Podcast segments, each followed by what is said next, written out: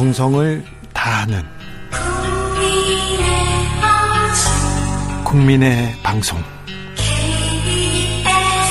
KBS 주진우 라이브 그냥 그렇다고요. 주진우 라이브 함께하고 계십니다. 라디오 정보센터 다녀오겠습니다. 조진주 씨.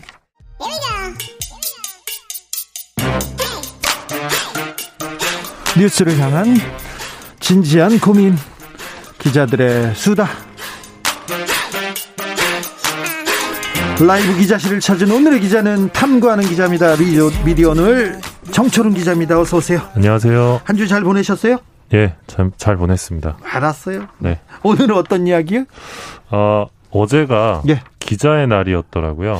그렇네요. 예, 저도 몰랐는데 이때쯤이었던 것 같아요. 그렇게 중요한 예. 날 아닙니다. 네. 기자들이 뭐 역할을 제대로 해야 뭐 기자의 날입니다. 뭐. 예, 그래도 기자의 날이 제정된 의미는 좀 있는데요. 있죠. 예. 예, 1980년 5월 20일에 네. 이 전두환 신군부의 언론 검열에 맞서서 이 전국의 기자들이 일제히 제작거부에 들어간 날을 기념하기 위해서 이 참여정부 시절이던 2006년에 만들어졌습니다. 2006년. 예. 그 한국기자협회가 어제 이 행사를 이제 좀 주최를 했는데 네. 어, 이날 문재인 대통령이 축전을 보냈습니다. 네. 이 축전 내용이 좀 의- 의미가 있어서 가져왔는데, 어, 언론 뒤에 따라올 수 있는 단어는 오직 자유다.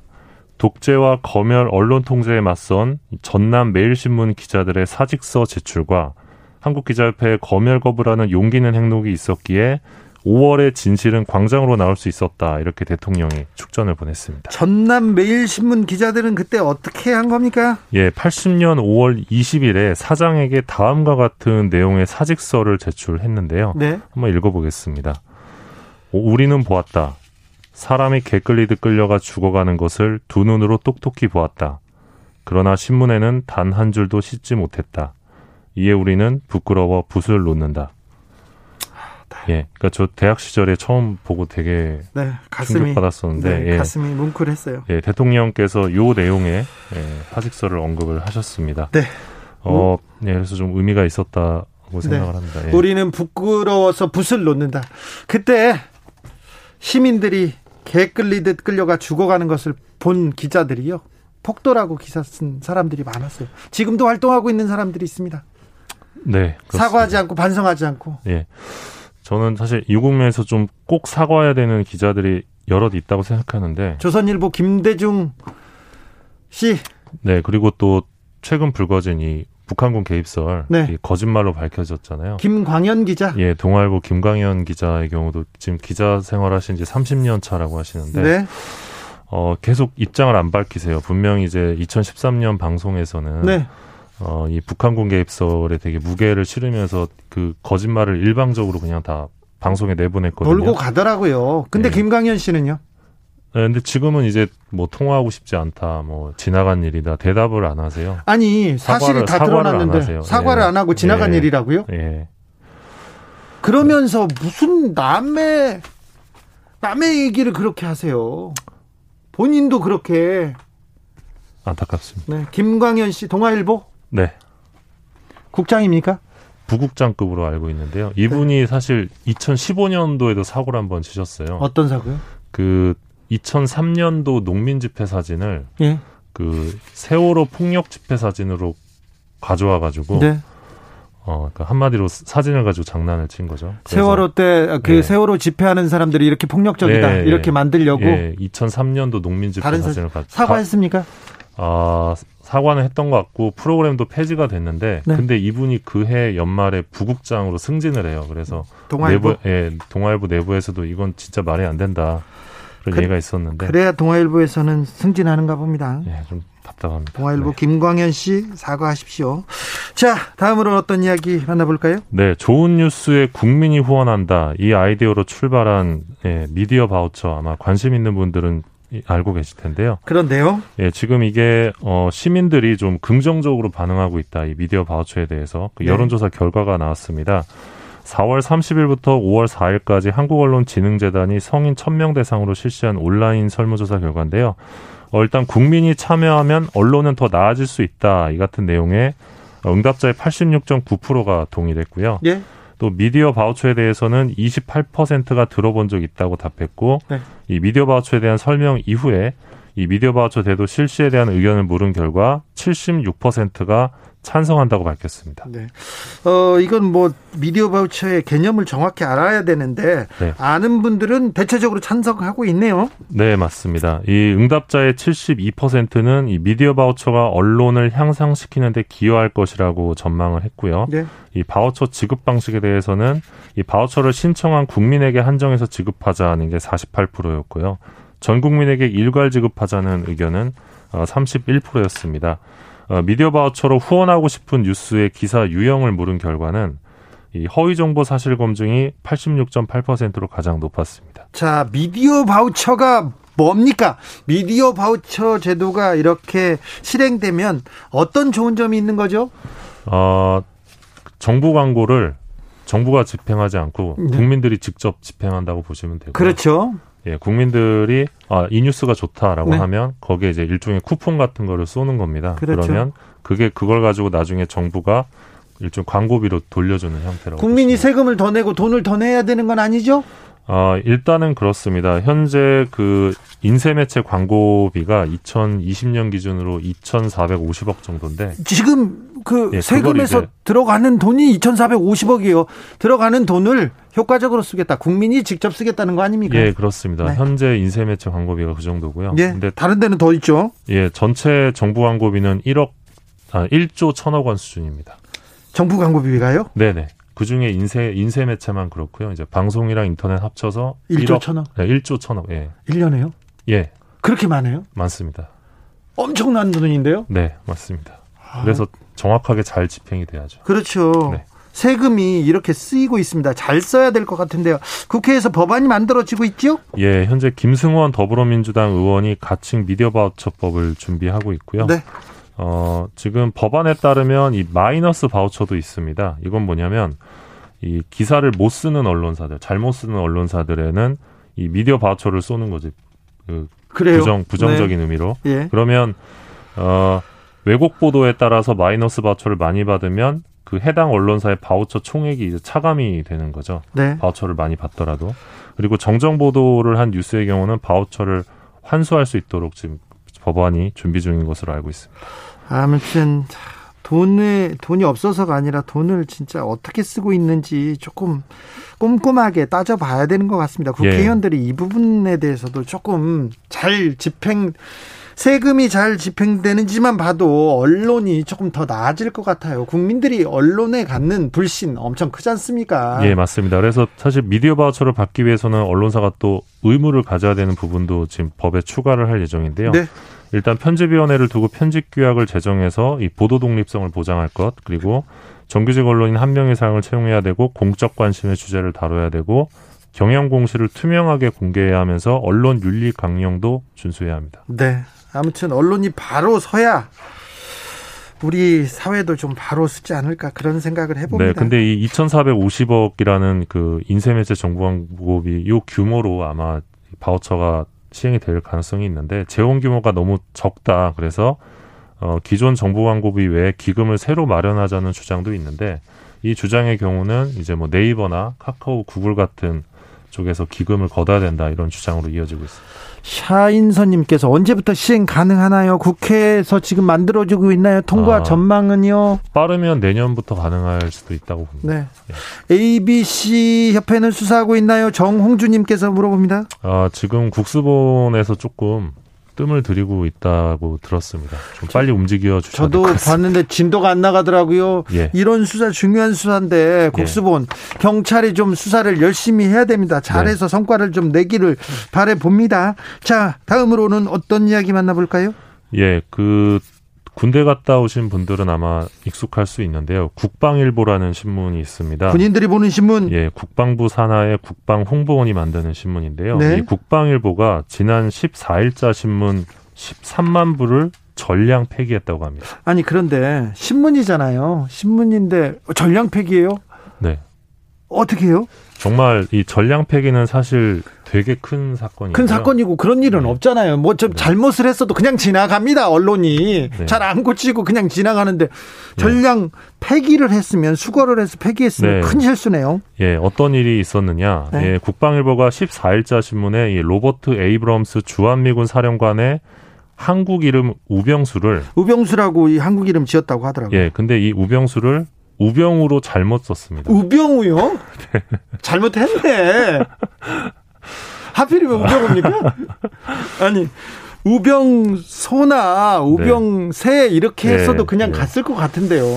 예, 하필이면 우병우였습니다. 네. 그 13일에 이 평택시에서 이 주한미군 사령관에게 명예시민증이랑 예. 이 한미동생 친선협회가 또 한국 이름을 줬다고 합니다. 네. 그 한국 이름이 우병수인데 네. 어, 국방일보가 이거를 이제 우병우로 적어버린 거고요. 우병우는 또 좀 심하죠. 예, 당연히 이제 뭐 우병우 전 청와대 민정수석이 네. 떠오를 수밖에 없는데 아시겠지만 통상 이런 그 사람의 이름을 틀리는 경우가 굉장히 많습니다. 많아요. 진짜 그 신문 많습니다. 그러면 이- 바로 잡습니다. 정정합니다. 네. 그래서 조그맣게 고치거든요. 예. 그러지 않았어요? 네, 대부분 그렇고 저희도 그럴 때가 많고요. 그런데요. 근데 이제 어 이거는 아예 신문을 폐기해 버린 거죠. 네. 예, 13만 부를. 왜 그랬대요? 어 저희가 이제 미디어 오늘이 국방일보 취재팀장과 통화가 됐는데요. 이 한미 동맹의 상징적 인물에 대한 예우를 교- 고려했다. 그대로 나갔을 경우에 외교적 결례가 될 수 있다고 판단했다고 합니다. 네. 고심 끝에 내린 결정이라고 했는데 솔직히 말해서 그것도 물어봤나요? 우병우여서 지금 폐기한 겁니까? 이렇게 물어봤나요? 아, 그거는 답을 안 한 것 같은데 개인적으로는 아까 진행자께서 말씀하신 대로 만약에 우병우라는 그 오기가 아니었다면 네. 똑같이 전량 폐기를 했을지 좀 의문이긴 한데 그만큼 우병우라는 인물이 한국 사회에서 또 이제 세계적으로 갖는 의미가 그러니까 받아들여지는 의미가 매우 부정적일 수밖에 없다. 네. 뭐, 그 맥락이 있지 않나 싶습니다. 한편 우병우 전 청와대 민정수석은 현재 변호사 개업을 준비하고 있습니다. 자, 이런 사건은 오기 이게 오탈자 이런 네, 사, 사건은요 언론에는 진짜 많습니다. 네 맞습니다. 아마 진행자께서도 기자 생활 20년 하시면서 저는 이름을 이름은 아닌데 사진을 바꿔 써가지고요. 아, 사진을 바꿔 썼어요. 그래가지고 가서 엄청 빌고 저희 편집국장하고 같이 가서 비는데 그분이 저한테 너무 막말을 해가지고요. 제가 아. 거기서 잘못했습니다. 죄송합니다. 계속 빌다가 30분 정도 빌다가 제가 에이 나 안 한다고 대들었어요. 내가 잘못했는데 이건 너무하는 것 같습니다. 대들었더니 우리 편집국장이 문정우 편집국장인데 옆에서 계속 물다가 불 뭐지 같이 빌다가 저를 얼마나 나무라든지 야 이 너는 그래서 뭐 혼났던 적이 있습니다. 저도 뭐 이렇게 사람 이름 잘못 써서 경위서 쓴 적도 있는데요. 언론에서도 그런 일이 예, 있어요. 사실 역대급 오타라고 꼽을 만한 게 하나 있습니다. 네. 1956년 한국일보 기사인데요. 네 유명한 사건입니다. 예, 한국일보가 56년 3월 20, 20 아, 3월 12일자 기사에서 이승만 대통령을 이승만 견통령으로 내보낸 적이 있어요. 견통령으로 썼어요. 그러니까 견통령을 큰 대자를 써야 되는데 옆에 점 하나 찍었어요. 개견자를 써서 개견 이것도 의미가 있었던 거 아닌가요? 그래서 이게 다양한 음모론이 있었는데 그렇죠. 뭐 일부러 넣었다 뭐부터 그럼요. 시작해서 대통령 견통령으로 이게 네 그랬을 거예요. 그래서 아마 신문사가 큰 위기에 놓일 뻔했다. 네. 네, 그런 생각이 들고요. 그래서 네. 또 언론사들 오보로 따지면 사실 밤을 새도 모자른데 네. 이 만우절에 또 오보가 굉장히 많이 나옵니다. 그렇죠. 뭐 대표적인 게 또 조선일보 기사 주- 하나 가져와 봤는데요. 네. 어, 2009년 4월 2일자인데 이 러시아 대통령이 이 무게가 16톤이 넘는 전용차를 선보였다. 네. 가격이 무려 6천만 달러고 지붕은 12cm의 티타늄 재질이고 탱크와 충돌해도 끄떡이 없다. 이게 조선일보 지면에 실린 기사 내용인데 네. 그리고 바퀴가 뭐 유사시의 궤도차로 변신이 가능하고 특히 이 차는 설계자들이 직접 탑승한 상태에서 이 외부에서 로켓포 공격을 가해 안전성을 입증했다 이렇게 보도했습니다. 그런데요. 그러니까, 아, 상당히 그러니까 이게 구체적인데요? 이게 뭐냐면 사람이 타고 있는 차에 로켓을 발사했다는 내용이에요. 네. 예, 근데 이게 이제 모스크바 타임즈의 만우절 기사였는데 여기에 이제 조선일보가 낚였죠. 예, 낚인 케이스가 하나 있고요. 음. 한겨레도 2001년 만우절에 낚인 적이 있는데 한겨레는 이제 중국 베이징에 보존돼 있는 이 마오쩌둥 전 주, 주석의 주검에서 이 DNA를 채취해 복제 인간을 만드는 M 부활 작전이 중국과 일본 양국 간에 비밀리에 진행되고 있다 이렇게 아, 보도를 했었는데요. 이건 또 도쿄신문의 예, 만우절 기사에 당한 사례였습니다. 네. 보아님께서 견통령은 강영욱 씨 아닙니까? 아니 뭐 이승만 대통령도 견통령으로 부르는데 네, 네. 그런 일이 있었어요. 네, 또 있는데요. 네. 한국일보 자매지 한국스포츠경제라는 곳이 있는데 2015년에 이 배우 원빈 씨 있잖아요. 네. 이 배우 원빈 씨가 그린 누드화다라면서 이 그림을 한 점 공개를 하면서 네. 이 화가 뺨치는 그림 실력이다 이렇게 보도를 합니다. 대단한 작품이었죠. 예, 단독 보도였는데 네. 알고 보니까 이 그림이 이 원빈이 그린 게 아니라 이 빈센트 반 고흐가 그린 어, 그림이었습니다. 반고 작품을 원빈이 그렸다고? 네, 그래서 네. 바로 이제 기사 수정했는데 이런 오보들이 되게 많은데요. 네. 국방일, 네, 국방일보의 경우는 아예 신문을 폐기했습니다. 7337님께서 언론사 최대 오보는 동아조선의 기사 중에 미국은 반탁을 소련은 친, 찬탁을 주장했다는 기사였죠. 그렇죠. 한국 현대사의 길이 남을 오보고요. 한국 현대사를 정말 그 물줄기를 바꾼 큰 오보였습니다. 네, 그게 아, 이제 동아일보 오보였고 또 1986년에 이제 조선일보 대형 오보 중에 김일성 사망 네. 오보도 있습니다. 밤새도록 할까요, 우리? 끝이 없을 것 같습니다. 나중에 하겠습니다. 기자들의 수다 지금까지 미디어 오늘 정철웅 기자였습니다. 감사합니다. 고맙습니다. 정치 피로, 사건 사고로 인한 피로, 고달픈 일상에서 오는 피로. 오늘 시사하셨습니까? 경험해 보세요. 들은 날과 안 들은 날의 차이. 여러분의 피로를 날려줄 저녁 한 끼 시사. 추진우 라이브.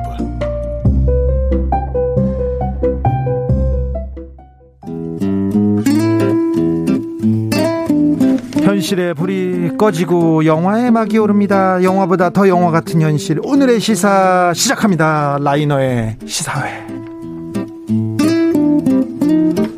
영화 전문 유튜버 라이너 어서 오세요. 네, 안녕하세요. 오늘은 어떤 이야기 해볼까요? 네, 최근 오늘 뉴스를 봤는데요. 네. 이스라엘과 팔레스타인의 분쟁이 네, 휴전. 네, 휴전을 이뤄냈다는 소식을 들었습니다. 네. 정말 불행 중 다행이 아닌가. 그러니까요. 언제까지 이런 그 전쟁 아픔을 봐야 될까요? 진짜 안타까웠어요. 네, 그, 그래서 사실 이 이스라엘과 이런 하마스의 대립, 팔레스타인 분쟁 이런 거는 어제 오늘 일이 아니잖아요. 네. 굉장히 오래된 일이기도 하고 또 이런 어떤 전쟁 그리고 저 폭격, 테러 이런 일들은 좀 21세기에는 좀 없어졌으면 좋겠다는 생각이 듭니다. 이스라엘과 팔레스타인 정치 세력이 어, 정치 세력이 자기 세력의 그 좀 이익을 위해서 음, 정권을 잡고 있던 사람들이 조금 몰리면 전쟁을 일으켜서 그, 위, 그 어려움에서 빠져나가곤 하는 걸 보면 굉장히 안타까운데요. 아, 그 내용에 대해서는 내일 주진우 라이브 스페셜에서 좀 자세하게 저희가 다루겠습니다. 네, 그래서 이런 어떤 이스라엘과 팔레스타인의 오랜 갈등을 한번 짚어볼 만한 영화가 한 편 있습니다. 아, 그래요? 궁금합니다. 네, 바로 스티븐 스필버그 감독의 영화 뮌헨이라는 작품입니다. 아, 뮌헨 이거 참 네, 명작이죠. 아, 네. 띵작이라고 하더라고요. 아, 네, 네. 아, 띵작 저 좀 알아요. 아, 네. 아, 네. 그리고 올림픽과 관계가 있었고요. 네, 네, 맞습니다. 거기에 또 이스라엘 팔레스타인의 그 역사적인 문제도 있고요. 자, 굉장히 어, 지금 보면 많은 걸 생각하게 하는 그런 영화네요. 네, 사실 이 영화가 나왔을 때 스티븐 스필버그에 대한 비난이 쇄도했었어요. 유대인 출신이죠? 예, 유대인입니다. 국적은 미국인인데 유대교를 믿는 사람이에요. 예? 그래서 스티븐 스필버그한테 틈만 나면 가해지는 비난이 시오니스트 아니냐. 네. 이런 비난이 굉장히 많습니다. 네, 뭐 유, 유태인을 위한 영화 뭐 많이 나왔지만 쉰들러 리스트도 만들었죠. 네, 쉰들러 리스트를 만든 게 스티븐 스필버그인데요. 근데 사실 그 쉰들러 리스트를 보면 이 사실 영화의 중점이 네. 유태인에 대한 얘기라기보다는 쉰들러의 어떤 선행, 그렇죠, human 그리고 이제 나치가 가지고 있는 악행에 초점을 맞춘 거지. 네. 그런 어떤 유대계의 어떤 피해 의식을 이렇게 드러낸 것 같지는 않은데요. 또 스티븐 스필버그 본인도 본인은 이제 시오니즘에 대해서 좀 부정적이다라고 말하는 사람이라서 네. 어, 어떤 예술인을 특정 사상이나 종교를 바탕으로 매도해서는 안 되겠다는 생각을 하게 된 작품이 또 미넨이기도 합니다. 미넨에서는 어땠나요? 미넨에서는 이제 굉장히 어떻게 말하면은 이스라엘로부터 혹평을 받았습니다. 아, 그래요? 비난을 받았어요.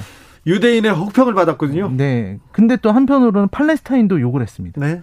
아, 너, 그러니까 양쪽으로부터 욕을 먹은 걸 보면은 스필버그 감독은 좀 어느 정도 균형 감각이 있으신 거죠. 아, 그러네요. 네. 네. 그 얘기를 들으니까, 오, 네. 또 궁금합니다. 영화의 속으로 좀 걸어 들어가 보겠습니다. 네, 사실 이 영화의 줄거리는요, 이게 1972년에 미넨 올림픽으로 돌아갑니다. 예. 사실 그 많은 분들이 아시겠지만 진짜 올림픽 역사상 처음으로 조문이 개항된 조기가 개항된 네. 네. 그런 사건이 있었던 때인데요.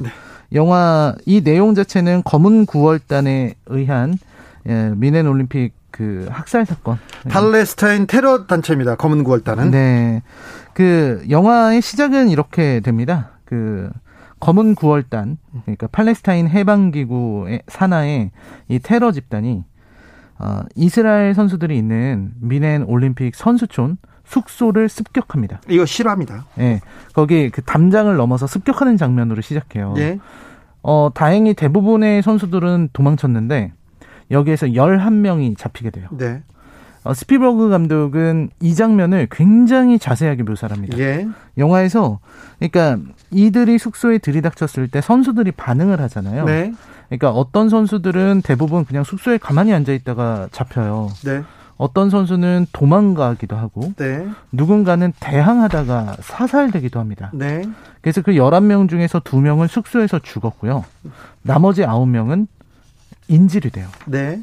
인질이 돼서 이 사람들이 뭐, 이, 이 테러 집단이 뭐 팔레스타인 해방을 요구하면서 그때부터 독일 경찰들이랑 협상을 하기 시작하는데 그때가 하필이면 올림픽이고 전 세계의 시선이 집중되어 있다 보니까 기자들도 전 세계 기자들이 거기 다 와 있었던 그렇죠. 거예요. 예. 그러니까 한바탕 난리가 났던 겁니다. 네. 한바탕 난리가 나니까 경찰들이 진압 작전을 펼칠 수가 없어요. 예. 경찰들이 어떻게 선수복을 좀 입혀서 이렇게 좀 들여보내려고 하면은 기자들이 미리 거기를 카메라로 찍고 있어서 네. 그냥 들키는 겁니다. 네. 이, 이 테러 집단들이 어 저기로 경찰이 오는구나. 텔레비전 보고. 아, 텔레비전을 보고 네. 중계를 보고 아 이런 작전을 펼 거구나 이거를 미리 알고 있어서 예. 진압 작전이 쉽지 않았습니다. 예. 굉장히 끔찍한 사건인데 그래서 결국은 이 이들이 공항까지 가게 되는데요. 그 공항에서 남은 아홉 명의 이스라엘 선수들도 전부 다 학살을 당하게 됩니다. 예. 그래서 총 11명의 이스라엘 그 국가대표 선수들이 사망한 사건이죠. 이스라엘에서 난리가 났겠네요. 난리가 났죠. 네. 예. 진짜 엄청나게 난리가 났는데 그때 이제 수상인 골다 메이어가 네. 이제 나와서 회의하는 장면이 나옵니다. 네. 골다 메이어는 신의 분노라는 복수 작전을 계획을 합니다. 눈에는 눈, 이에는 이. 네, 그런 건데요. 그때 이제 골다 메이어가 대놓고 복수를 원해요. 그래서요. 밑에 부하, 부, 밑에 그 사람들한테 이게 이유가 유대인 학살의 원죄가 있는 독일에서 그것도 독일에서 유대인을 학살하는 모습을 보여줬다. 네. 이거는 용납할 수가 없다. 그래서 살해당한 선수 숫자와 똑같은 11명의 팔레스타인 유명 인사를 암살하자. 독해요. 아, 네. 네. 정말 무시무시한 독해요. 있는 그대로 갚아주겠다는 겁니다. 네, 네. 그렇게 해서 이제 그 국가 차원에서. 국가 차원에서 복수를 하는 거예요. 사적 복수를 네. 국가 차원에서 네. 진행을 하겠다. 그래서 이제 정예 요원들을 선발합니다. 네. 모사드 요원. 예, 모사드 요원인데요. 이 모사드라는 그 집단이죠. 이스라엘의 네. 정보기관. 정보기관인데 거기에서도 이제 가려 뽑은 다섯 명이 나오게 돼요. 예. 거기에서 주인공이 이제 에릭 바나가 연기한 아브너라는 인물입니다. 예. 이 에브너, 아브너라고 하는데 이 사람은 독일계 이스라엘 사람이고요. 네. 아마 아버지가 그 모사드에서 좀 높은 높은 사람이었던 것 같아요. 네. 뭐 영웅이었다 이런 얘기를 듣는 사람인데 네. 이 사람이 이제 민간인으로 위장해서 네. 그들을 암살하기 위한 작전을 펼치게 되는 겁니다. 그리고 예. 이제 그를 도와주는 스티브 같은 인물이 이제 다니엘 크레이그라는 배우가 어. 연기를 했어요. 네. 이걸 하고 나서 이후에 이제 007이 되시죠. 네. 네, 그렇게 되는데 이들이 이제 유럽으로 가요. 네. 유럽으로 가서 프랑스의 그 관련자에게서 이제 도움을 받아서 네. 암살을 시작하는데 이들이 하는 암살이라는 게 어떤 거냐면 팔레스타인이 하는 테러 그 테러를 똑같이. 그대로 흉내내는 겁니다. 네. 그래서 길 가다가 그냥 총격전을 벌인다든지 네. 아니면 폭탄을 설치해서 네. 자고 있는 침대라든지 옷장 이런 데 폭탄 같은 걸 설치해서 폭발시켜서 죽이는 거예요. 네. 한 명 한 명. 이러한 시한폭탄 장치, 총격 이런 식으로 해서 파- 죽어가는 그 유명 인사들이 팔레스타인 출신의 시인, 팔레스타인 출신의 저널리스트 이런 좀 유명한 사람들 네. 그런 사람들이 한 명한 명씩 죽어갑니다. 예. 그리고 그 과정에서 스필버그 감독은 이 팔레 이 이스라엘 선수들이 이, 이 이스라엘 사람들이 죽인 팔레스타인 사람들도 같은 인간이고 같은 피가 흐르는 사람이라는 거를 강조합니다. 좀 아이러니해요. 네, 참 아이러니한데요. 네. 사실 이 영화에서 그래서 제일 재밌는 장면은 그 우연히 이들이 활동을 하다가 같은 아지트에서 이스라엘 해방기구, 아, 아 팔레스타인 해방기구, 예. 검은 구월단이 있었던 네. 그들이랑 같은 숙소를 쓰게 되는 사건이 벌어져요. 그래서요? 거기서 이제 서로 총 겨누고 난리가 납니다. 네. 막 소리 지르고. 네. 근데 여기서 이제 둘러대요. 네. 아, 우리는 이스라엘이 아니고 우리는 아프리카 국민의 사람이야. 나는 서독 적군파야. 이런 식으로 둘러대기 시작합니다. 아, 그래요. 영화의 의미, 이 영화가 전달하려는 건 뭡니까? 사실 이 영화의 주제는요. 결국 암살이라는 거는 공포와 두려움을 계속 만들어낼 뿐이다. 예. 그리고 피로 피를 씻는 살겁은 계속 반복될 뿐이지 없어지지 않는다라는 거예요. 예. 사실 그 아브너의 상관 에브라임이 아브너가 뉴욕에 가 있을 때 찾아와가지고 대화 나누는 게 마지막 장면인데요. 예. 그 마지막 장면에서 그 얘기를 해요. 아브너가 이제 내가 없애버린 팔레, 팔레스타인의 주요 인물들이 예. 더 잔인한 인물들로 교체됐다. 아, 그래요. 그렇게 얘기를 해요. 더 무서운 인물들로 교체됐다. 죽였더니 더 잔인한 애들로 평화가. 온 게 아니라 네. 더 강력한 애들이 들어왔다는 거예요. 네. 그러니까 그 에프라임이 그렇게 얘기를 합니다. 자네는 그 손톱을 왜 깎냐고. 손톱은 자라나면 네. 계속 깎아줘야 된다고 얘기를 해요. 네. 너무 무서운 말이죠. 이게 그 테러가 계속될 거라는 말이잖아요. 예. 둘이 그런 대화를 하고 있을 때 스티븐 스필버그 감독의 카메라가 어디를 가리키냐면 어디요? 뉴욕에 있는 그 세계 무역 센터를 보여줍니다. 9.11 테러.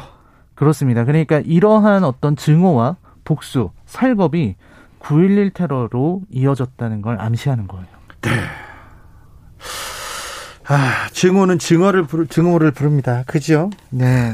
거장의 아, 메시지가 묵직하네요. 강다솔님께서 왼뺨을 맞으면 오른뺨을 뺨을 대주라고 한 것이 부처님이시던가요? 그렇죠, 그렇죠.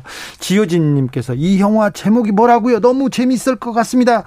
스티븐 스필버그의 미넨- 미넨이었습니다. 네, 미넨. 2006년작입니다. 그렇습니까? 아 오늘 시사회 미넨 함께했습니다. 아, 지금 올림픽 직전에 그리고 이스라엘 팔레스타인 아, 이 전쟁 이후에 보기 딱 좋은 많은 것을 생각하는 영화인 것 같습니다. 시사회 오늘도 감사했습니다. 라이너 감사했어요. 네, 고맙습니다. 함께 본 영화는 스티븐 스필버그의 뮌헨이었습니다. 교통정보센터 다녀올까요? 공인혜 씨.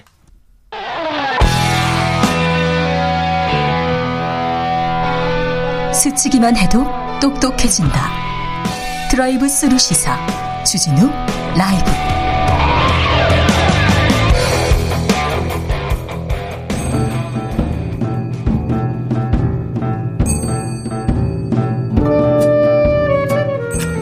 태초에 철학이 있었다. 하늘과 땅 사이에 궁금증이 쏟아졌다. 이제 세상의 모든 질문 철학으로 풀어보겠습니다. 철학 어려운가요? 일단 맛이라도 봅시다. 철학 선문답 철학의 맛. 철학의 맛 지난 4월에 한번 만났습니다. 첫 방송 반응 굉장했습니다. 아, 철학에 이렇게 관심이 많은지 몰랐어요. 그런데 청취자들 계속 해달라고, 계속 모셔달라고 해서 다시 모셨습니다. 책을 만 권 이상 읽은 철학의 왕. 이건 좀 심한 것 같아요. 이건 너무한 것 같아요. 그러니까 저 철학의 하급 관리 정도 자, 그러면 서양 철학의 하급 관료, 정치 철학자 김만곤 박사님, 어서 오세요. 예, 안녕하십니까 김만곤입니다. 네, 박학다식, 잡학다식, 잡학이 음 맞아요. 동양 철학을 전문 전공으로 했습니다. 양지열 변호사, 어서 오세요. 네, 안녕하세요. 그런데 저 전공까지는 아니고요. 네. 그러니까 청취자분들 오해하실까봐 저는 그냥 약 약 25년 전에 철학 학사를 땄을 뿐입니다. 아이고, 그 철학 전공이죠. 그것도 대단한 거예요. 아니, 그러니까 철학과를 나왔을 뿐이고요. 하는 일은 아시다시피 변호사고요. 네, 변호사님 법 제대로 아세요? 아, 아, 그렇게 물어보시면 네. 또, 또 할 말이 없네. 아, 예. 제대로 알죠. 네, 그런데 네, 철학의 베이스를 두고 있는 양지열 변호사가 네. 아왜 법이 이렇게 따뜻해야 되는구나 이런 얘기가 이게 그 묻어날 때가 있어요. 그래서 아 이분이 철학적으로 깊구나 이런 생각을 했습니다. 첫 번째 방송 끝내고 나서 스튜디오 나가면서 우리 셋의 공통적인 아 조금 더 했어야 되는데 한두 번 더 해야 되는데 아 이야기 하다 만 아. 느낌이야 이런 생각했습니다. 네네네. 애청자들도 다 그렇게 생각했습니다. 그래서 앞으로 고정적으로 모시려고 합니다. 오늘은 철학의 맛두 번째 시간입니다. 오늘 주제는 코인의 맛입니다. 자, 암호화폐 전문가 김만권 박사 모셨습니다. 무슨 소리야? 자, 김만권 박사님. 앞에 해본 적도 없는데. 그러면 안 돼요. 지금 전문가라고 하고 얘기하셔야죠. 아, 철학적으로 뭐 어떻게 볼 것인가. 네. 자, 암호화폐의 세계, 비트코인의 광풍, 전 세계를 강타하고 있습니다. 특별히 그 세기가 우리나라에서 굉장히 강력한데 이거는 어떻게 봐야 될까 고민이 됩니다. 2030 세대들이 특별히 코인 광풍에 지금 거의 올인했다고 볼 수도 있는데요. 조금 안타깝기도 하고요. 걱정이 되기도 합니다. 박사님. 아니 뭐 이렇게 생각해 보면 지금 현재 우리나라에서 뭐 이거 뭐 긍정할 수밖에 없는데 소득 양극화, 자산 양극화 뭐 극심하게 심하게 심하게 진행되고 더 있고요. 심해지고 있어요. 예, 예. 그런데 이제 우리가 국민 소득을 이렇게 들여다보면 국민 소득이 원래 노동 소득, 자본 소득 이렇게 두 가지로 만들어지는데 지금 우리 코로나 상황에서도 여러분 아시겠지만 이제 열심히 일하면 뭔가 생길 거라고 생각을 하지만 이제는 아예 이제 코로나 상황 같은 경우는 열심히 일하고 싶어도 일할 자리가 없잖아요. 예. 예, 그런 상황들이 자꾸 만들어지고 있고 결국은 우리가 지금 이제 노동소득과 자본소득에서 노동소득이 주는 비율이 자꾸 자꾸 줄어들고 있거든요. 그럼 이 말은 뭐냐? 우리가 노동할 수 있는 세계에 대한 불안감이 시달리게 되죠. 그렇죠. 예, 특히 우리나라 같은 경우는 비정규직이 거의 45%나 되고 있고요. 네. 그러니까 이게 지속 가능한 이 앞으로 나의 노동이 지속 가능할까? 거기에 대한 불안감이 상당히 떨게 되는데 그래서 우리나라 같은 경우에는 또 옛날부터 전통적으로 노후 같은 것들을 자산으로 준비해왔거든요. 소득 대신에. 네. 예, 그런 경향이 있으니까 이제 우리 뭐 50대 이상이나 뭐 40대 되시는 분들은 부동산을 주로 해서 이제 자산을 해서 챙겼고 그리고 또 이제 30대 되신 분들은 또 부동산을 하기에는 자본금이 좀 부족한 분들이 많으니까 이분들은 이제 주식 시장으로 많이 갔는데 제가 봤을 때는 가장 작은 자본금으로 그나마 뭐 자산이나 이런 것들을 갖다가 땡겨서 쓸 수 있는 데가 지금 현재 코인 시장이기 때문에 우리 젊은이들이 노동 시장에 대한 불안감 그리고 뭐 그런 것들을 통해서 지금 뛰어들고 작은 자본금으로 뛰어들 수 있는 곳이 어디냐 그러면 코인 시장 이 정도로 생각해서 지금 코인 시장에 지금 이제 이렇게 뭐뭐 뭐 이렇게 소위 말해서 막 자기 자신을 거의 다 내던지고 있는 건 아닌가 예. 그런 사람이 있는 건 아닌가 그런 생각이 듭니다. 예. 불안이 이 저변에 깔려 있는 것 같아요. 어, 양질 변호사님? 예. 비트코인하고 BTS하고는 관련이 없잖아요. 제가 들어오면서 이야기를 했습니다. 제가 비트코인과 BTS를 구분하지도 못했었는데 그래서 이게 망건 쌤은 이제 사회과학적 의미부터 이제 분석을 시작하셨는데 사실 철학의 가장 시작은 본질론, 그러니까 개념이 뭔가를 잡는 데부터 들어가야 되거든요. 암호화폐, 비트코인, 이더리움 많이 얘기는 들어보셨지만 이게 아직도 뭔가를 막연하게 생각하시는 분들도 많을 것 같아요. 아는 사람이 거의 없어요. 아는 사람이 생각보다 없는데 부처님 오신 날이었죠. 네. 불교 제가 이제 불교는 아니고요. 불교 정통하신 분들께는 신뢰가 될 수 있을지 모르겠지만 딱 어, 든 생각이 불교의 세계관을 인드라의 그물이라는 표현을 씁니다. 어. 그게 뭐냐면 우주, 그러니까 하늘과 땅을 전체의 만물의 구조가 뭐냐면 각각이 서로를 비추고 있는 구슬들이 모여 있고 그 구슬들이 그물처럼 촘촘하게 그 짜여져 있다. 그래서 모든 세계는 사실은 연결돼 있다. 마치 한 동이의 물이 있더라도 그 물 안에 물 한 방울이 흔들리기 시작하면 이 한 동이 물이 다 흔들리는 것 같은 그런 구조다라는 얘기를 하거든요. 네. 부처 그래서 이제 불교에서는 불교에서 선업을 쌓아라 선업이든 악업이든 모든 것이 업, 음. 업보로 남는다 이런 것들이 음. 그렇게 모든 게 연결돼 있기 때문에 얘기를 하는 겁니다. 그런데 이 블록체인 기술, 그러니까 암호화폐를 기본으로 하고 있는 블록체인이 뭐냐면 이 정보 하나가 누군가에게 정보 하나가 거래가 일어나거나 뭔가를 계약을 만들거나 하면 모든 관련되어 있는 모든 사람들이 그 기록을 다 나눠 가지는 겁니다. 네. 그렇기 때문에 공통적으로 거기에 계약을 연결시킬 때도 만약에 만 명의 사람들이 그 블록체인 기술에 들어가 있으면 그 안에서 그 사람들께 작은 우주가 생기는 거예요. 이게 인드라의 망처럼 불교에서 말하는 것처럼 완벽하게 서로가 공유하는 우주를 가지는 겁니다. 저는 그래서 이 암호화폐의 무정부주의적인 성격도 있지만 대안우주적인 성격이 있다고. 그러니까요. 이 암호화폐, 블록체인 네. 이 기술은 좀 가히 혁명적이라고 음. 할 수도 있고 사라질 수도 없는 문제예요. 그러니까 그래서 이게 이제 비트코인도 그렇고 이더리움 같은 경우에는 거기에 왜 제가 대안이라는 얘기했냐면 다른 것보다 투명성이잖아요. 음, 네. 그렇죠. 예. 모든 사람이 뭘 어떻게 하고 있고 얼마만큼 노력을 들었고 원재료가 어떻게 들어갔고 이런 것들이 다 공개돼서 따라가고 있거든요. 음. 그래서 지금 우리 이 망건 쌤이 한 부분과 일맥상통하는 부분이 청년들이 봤었을 때 지금의 사회가 되게 혼탁한 부분도 있고 지금이 아니더라도 청년들이 우리가 음. 봤었을 때는 뭔가 부, 어떤 그 부조리한 것들 예를 들어서 은행이라고 얘기를 하면 음, 음. 은행은 왜 수수료를 이렇게 많이 뗄까? 그렇죠. 국가는 뭘 했기 때문에 뭘 네. 했다고 우리 사이에서 이렇게 네. 세금을 떼가나. 외환 거래를 할 때는 왜 중간에 그렇게 많은 은행들을 거쳐야 될까? 뭐 이런 것들. 예. 네. 그런 것들이 어찌 보면 다 없애주는 새로운 음. 세계가 아닌가. 음. 김만곤 선생님. 근데 예. 저도 제가 20대 때도 아 음. 불안했어요. 불만 많았어요. 이 사회 부조리에 대해서 어, 외치기도 했어요. 그런데 그렇다고 해서 아 내가 뭘로 승부를 한번 보겠다. 음, 음, 음. 돈을 그렇게 생각하는 친구들이 그렇게 많지는 않았던 것 같아요. 주변에도요. 아니 그런데 지금 현재는 뭐 저희 때만 해도 뭔가 그 학교 다닐 때 뭔가 이렇게 세계가 우리는 좀 민주화의 시기를 학교를 다녔잖아요. 음. 네. 그러니까 뭔가 돈보다 더 중요한 것들도 있었고 그리고 더 나가서 이제 저희들 같은 경우에는 뭐 만약에 대학생이다 그러면 그 당시에는 대학 진학률도 워낙 낮았고 네. 그래서 대학을 나오고 나면 어쨌든 미래가 보장되어 있었잖아요. 뭐 운동을 하든 뭘 하든 자기가 어떻게 하느냐에 따라 뭔가 미래가 보장이 되어 있는데 지금 우리 20대 뭐 세계는 저는 한마디로 저는 불확실성의 세계라고 생각이 들거든요. 그런데 이게 원래 우리가 이 세계를 이해할 수 있다라는 이 말 자체는 뭐냐면 앞으로 무슨 일이 일어날지를 알 수 있다라는 거거든요. 그런데 지금 우리 많은 청년 세대들 같은 경우에는 지금 그 불안감 때문에 미래에 대한 전망이 계속 시달리고 있는 것 같아요. 자기한테 뭔 일이 닥쳐올지, 어떤 네. 세계가 닥쳐올지.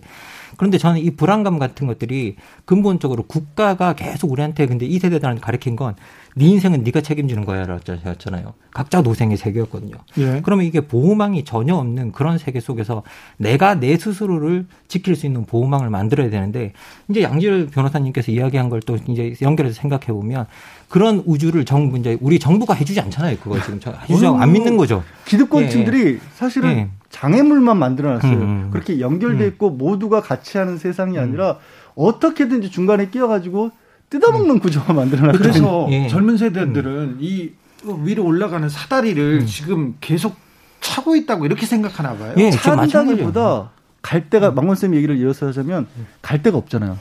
다른 공간은 부동산 서울에서 아파트 젊은 세대가 월급 받아 살 수 있어요? 아, 목돈이 있어야 될 거 아닙니까? 그, 돈이 있어야 네. 그게 그게 없어요. 네. 그리고 주식도 접근 가능성이 너무 낮아요. 음. 그러다 보니까 이 접근할 수 있는 범위 내에 들어가 있다는 것이고 음. 또 하나의 또이 이 가상화폐의 특징 중에 하나는 이게 현실에서 벌어지는 일일까요? 아니면 이게 이게 비현실적인 현실이 아닌 그러니까 물질 세계가 아닌 정보만의 세계일까요? 분명히 이거는 정보만의 세계에 근거를 두고 있는 건데 청년 세대들은 그 정보만의 세계에서 일어나는 거래라고 하는 것 자체가 되게 익숙해요.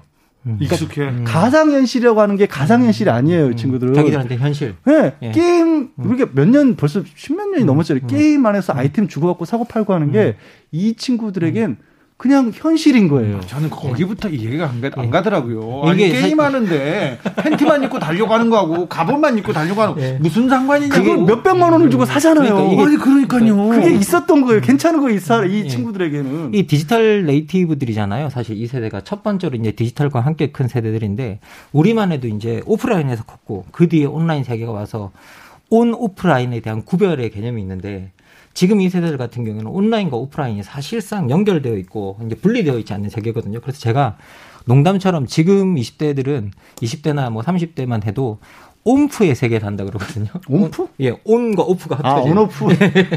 그래서 이게 통 그래요, 맞아요. 아, 하나 잘 합쳐진- 만드셨네요. 예, 예. 학자잖아, 학자. 좋아요. 이게 온프의 세계에 살고 있다라고 이야기하는데 그래서 근본적으로는 이 가상 세계가 가상 세계가 아니고 그리고 이제 어떤 자기 세계 실제로 존재하는 자기 세계 의 일부라고 이제 명백하게 믿고 있는 것 같아요 그 부분은. 사실 네. 이 부분이 사실 아까 이제 불교에 제가 인드라 그물로 시작을 했는데 불교적 세계관도 그렇고 또 최근에 이게 이게 갑자기 또 양자역학으로 넘어가면 인드라 인드라의 그물이 비유를 하기를 양자역학의 촉근 이론하고 되게 다 맞닿아 있다는 주장들을 많이 잠시만요. 해요. 너무 아는 척 해가지고 지금 너무 현학적이에요. 잠깐만 좀 저도 못 설명해. 주세요. 아, 네, 그래요? 설명했어요. 저도 못 알아듣고 있어요. 아우 제대로 아는 척 합니다. 네.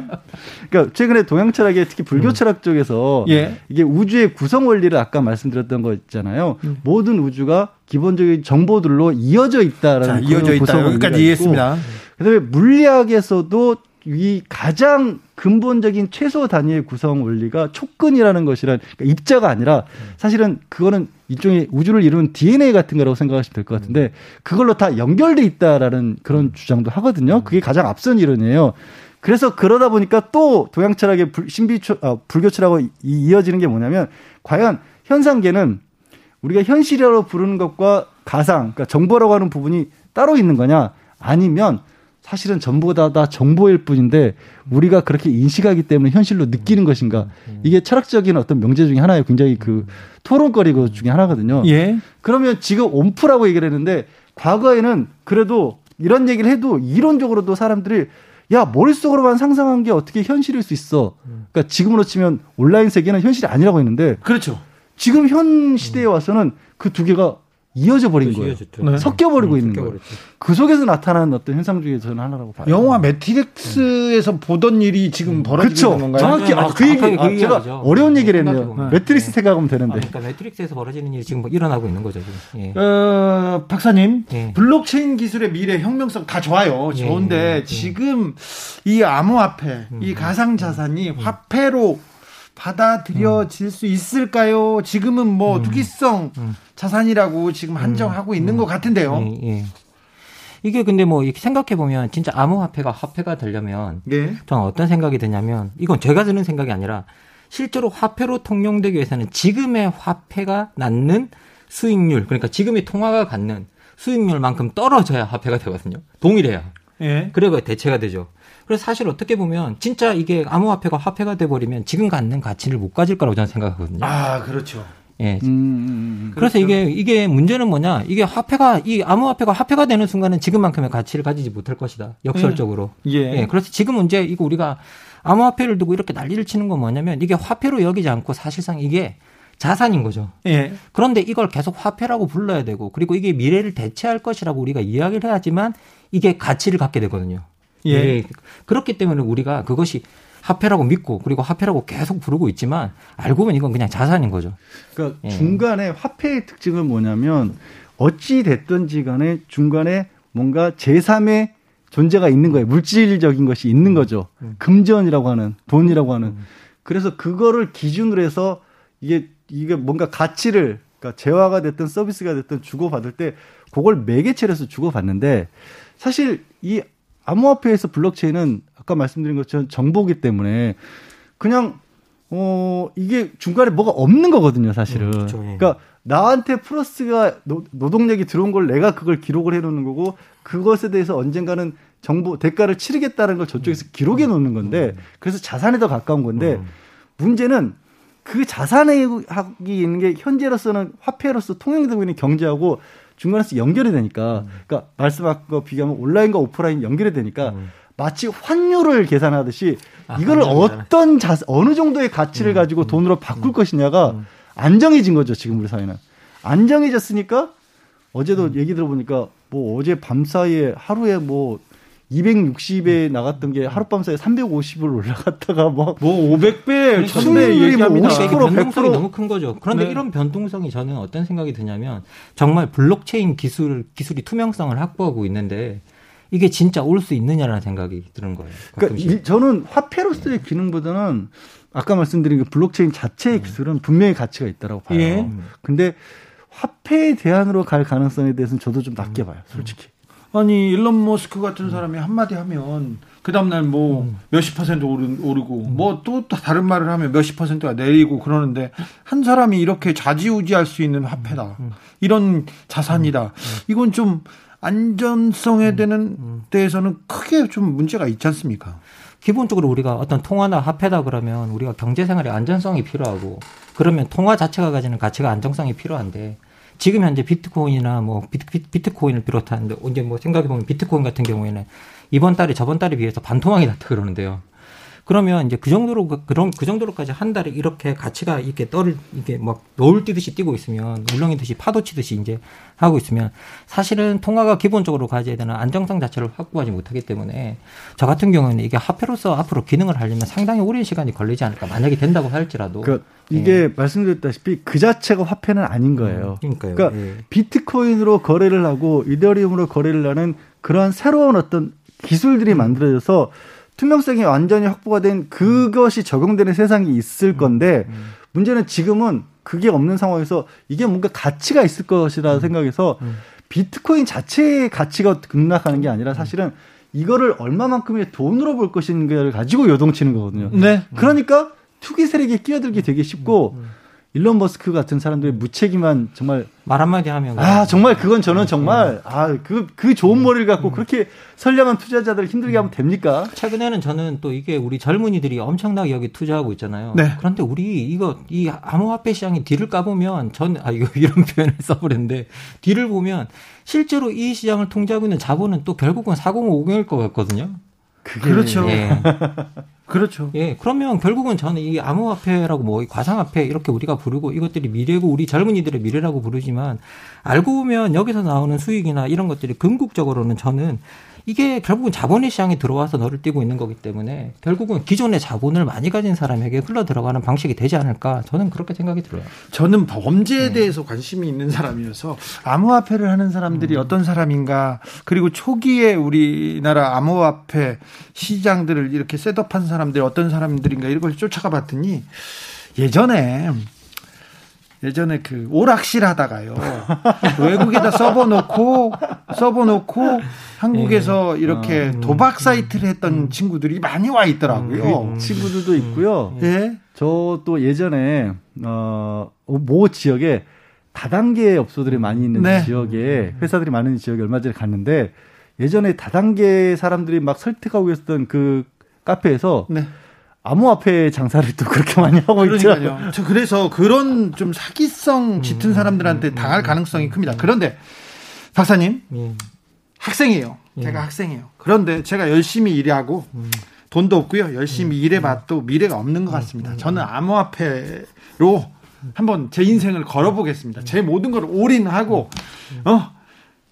잘 되면 좋고요. 안 되면 망하렵니다. 이렇게 찾아왔어요, 선생님. 뭐라고 얘기하시겠어요? 아니 그거야 이제 뭐 다 큰 성인이 자기가 결정하는데 제가 옆에서 상관할 수는 없는 문제지만 전 이게 안타까운 건 뭐냐면 지금 현재 우리 젊은이들이 이렇게 비트코인에 몰이, 올인을 하고 있는 그 현상에 대해서 우리가 사회는 엄청나게 많이 비판을 하고 있지만 우리가 이 친구들이 왜 이렇게 올인을 할까 그 배경을 들여다보면 저는 근본적으로 보호망 없는 불확실성의 세계라고 생각해요. 그러면 이 문제는 국가가 제도적으로 해결해 줘야 되는 문제거든요. 그런데 국가가 이걸 제도적으로 해저, 뭐 해결하기보다는 이것 자체가 잘못된 거다. 이것, 뭐 이것이 잘못된 행위다. 이렇게 비판만 하면서 어떻게 보면 비판만 하고 실제 왜 이런 일이 일어나는지에 대한 궁극적 처방은 하지 못한다라는 게 지금 현재 우리 사회의 가장 슬픈 현실인 것 같아요. 이걸 개인들에게 해결할 문제로 맡겨놓는 거잖아요, 사실. 네. 그런데 이건 개인들이 해결할 문제가 아니라 저는 사회가 하나의 협력체를 구성, 사회가 하나의 협력체고 공동체라면 정말 그 사회 속에서 있는 성원들이 자기 미래 세대들이나 이런 사람들을 보호하기 위한 어떤 시스템을 우리가 안전하게 지어놨다면 정말 젊은이들이 이렇게까지 하고 있을까라는 저는 생각이 들어요. 음. 예. 요즘 청년들 사이에 그런 음. 얘기가 음. 화제입니다. 음. 일은 적게 하고 돈은 많이 벌기. 음. 그리고 빨리 돈 벌어서 빨리 놀기. 음. 은퇴하고. 파이어족 얘기도 합니다. 보다 근원적으로 조금 생각해 보자면 돈이 돈을 벌고 땅이 돈을 벌고 그래서 인간의 노동력은 가치는 계속 떨어지고 이제 즐겨야 되는데 그래야 미, 즐기고 쉬고 이런 미래를 보장받고 싶은데 이건 어려워지고 이거 좀 저는 어, 건강한 사회는 아닌 것 같아요. 아니요. 그게 건강한 사회가 아닐까요? 저는 저 어떤 청년들의 목소리에 아주 틀렸다고 생각하지 않아요. 그러니까 뭔가 계속해서 우리에게 강요된 부분들이 뭐냐면 열심히 일해서 그러니까 예를 들어서 잘 살아보세요 같은 거 있잖아요. 음. 잘 살아보기 위해서 정말 아침부터 밤늦게까지 죽어라 일을 하는 게 진짜 옳은 일인 것처럼 주입됐거든요. 아니 공부 열심히 해라. 네. 그리고 일 열심히 해라. 네. 그러면 성공한다. 네. 안 되잖아요. 그게 그게 그래서 그걸 그것만이 꼭 옳은 거는 아니라 아니지. 새로운 가치를 가치. 찾아 나가야 될 때가 왔다. 왜 음. 우리가 과학 기술을 왜 발달시켰어요? 놀자고 발달시킨 거예요. 편하게 살려. 네. 그거를 그거를 부인할 필요는 없다고 좀 봐요. 사실 제가 옛날에 고등 한 고등학교에 강연을 갔었는데 거기서 한 고등학생이 저한테 저 이야기할 때 발표할 때 뭐라고 했냐 이야기를 했냐면 왜 기업은 적은 비용으로 많은 이윤을 내면 칭찬받는데 왜 우리는 적게 일하고 뭐 많은 것을 바라면 야단 맞아야 되죠? 라는 어, 어, 똑똑해, 똑똑해. 예. 전국을 찔렀네. 그렇게 이야기를 하더라고요. 생각해보니까 저도, 저도, 저도 그때까지 그렇게 생각을 못 했었거든요. 그런데 근본적으로 저는 이제 지금 우리가 일을 적게 하고 돈 많이 번다라고 그렇게 이야기를 하지만 사실 이렇게 생각해보면 우리가 지나치게 일, 일이 있는 사람은 너무 지나치게 일을 하고 있는 사회고요. 예. 일이 없는 사람은 너무 지나치게 일이 없는 사회예요. 그럼 어, 예. 맞습니다. 음. 맞네요. 음. 예. 어른들이 지금 잘못하고 있네요. 그럼 지금 이게 너무 근본적으로 불균형이고요. 예. 그리고 많은 분들이 이게 돈 뭐 돈이 돈 벌고 인간은 노동을 안 하겠다. 안 하면 뭐 안 하고 여가만 즐기면 좋은 거 아니냐고 이야기하는데 사실 우리가 이제 삶을 살아가다 보면 이건 뭐 누구나 다 저는 인생을 살면 알게 될 거라고 생각하는데 사람들은 기본적으로 자기가 하는 일에서 자기의 정체성을 찾아요. 내가 누구인지. 예. 예. 그래서 그 우리가 무슨 일을 하는가는 되게 중요하거든요. 예. 그런데 그런 일들이 강요된 노동이 아니라 지금 현재 우리 새로운 세대들이 바라는 건 저는 자율적인 노동인 것 같아요. 자기가 하고 싶은 일. 그러면 우리가 지금 현재 나오는 우리가 지금 풍요의 시대에 살고 있잖아요. 솔직히 말하면. 네. 그럼 이 풍요의 시대에 살고 있는데 지금 많은 사람들은 야 열심히 일하지 않으면 빵 한 조각도 못 가져간다고 한쪽에서는 이야기하고 있고 그러면서 양극화 분배가 일어나고 있고 풍요의 시대에서 다수가 미래에 대해서 불안에 떨고 있고 그리고 미래 세대가 거기에 일부라는 이 사실 자체가 저는 문제인 것 같아요. 예. 그러니까 저는 음. 이 부분에 있어서 그러면 청년들이 그렇게 얘기를 한다라고 하는데 장년층은 노년층은 음. 그렇지 않을까요? 그러니까 무슨 말씀이냐면 불안감을 느끼는 건 전 세대가 똑같아요. 예. 어찌 보면 청년들이 지금 일자리가 없다라고 하는 이유 중에 하나도 그리고 부동산이 없다, 서울에 살 집이 없다라는 이유가 나오는 것 중에 하나도 어른들이 못 내려놓거든요. 그러니까 음. 정부 이번 정부에서 굉장히 강력하게 다주택자들에게 이 부동산을 팔려고 지난해 또 굉장히 양도소득세 1년 유예 기간을 줬는데도 불구하고 시책이 안 먹혔던 이유가 나 이거 팔았다가 그러면 어떡하라고? 이것마저 없어지면 불안감이 못 내려놓고 있는 거거든요. 그러니까 뭔가 그 부분에 있어서는 우리가 사회의 안전망이라고 할 수 있는 최소한 그냥 있어도 기본은 간다라는 게 너무 없는 거예요. 그러다 보니까 전 세대가 다 불안하니까 청년들이 상대적으로 경제적으로 가장 취약계층이죠. 네, 그러니까 청년들의 네. 불안이 네. 가장 크게 보이는 것 뿐이지 음, 음, 음. 사실은 장년층, 뭐 노년층도 똑같다라고 보여요. 아, 결 오늘 철학의 맛 감사했습니다. 네, 고맙습니다. 저는 여기서 인사드리겠습니다. 저는 내일 오후 5시 5분 주진우 라이브 스페셜로 돌아옵니다. 지금까지 주진우였습니다.